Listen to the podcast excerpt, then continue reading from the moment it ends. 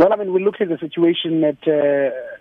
Wits campus, the Wits University, and you know that the stadium, Bidvest, uh, Stadium, is within that precinct. Uh, so obviously, we had to, in consultation with the club,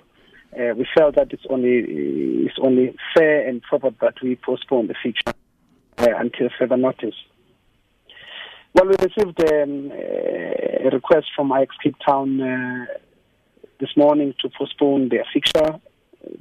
Wednesday and on Saturday, and the league looked into looked into that, and and they decided that we should actually post, you know grant that postponement.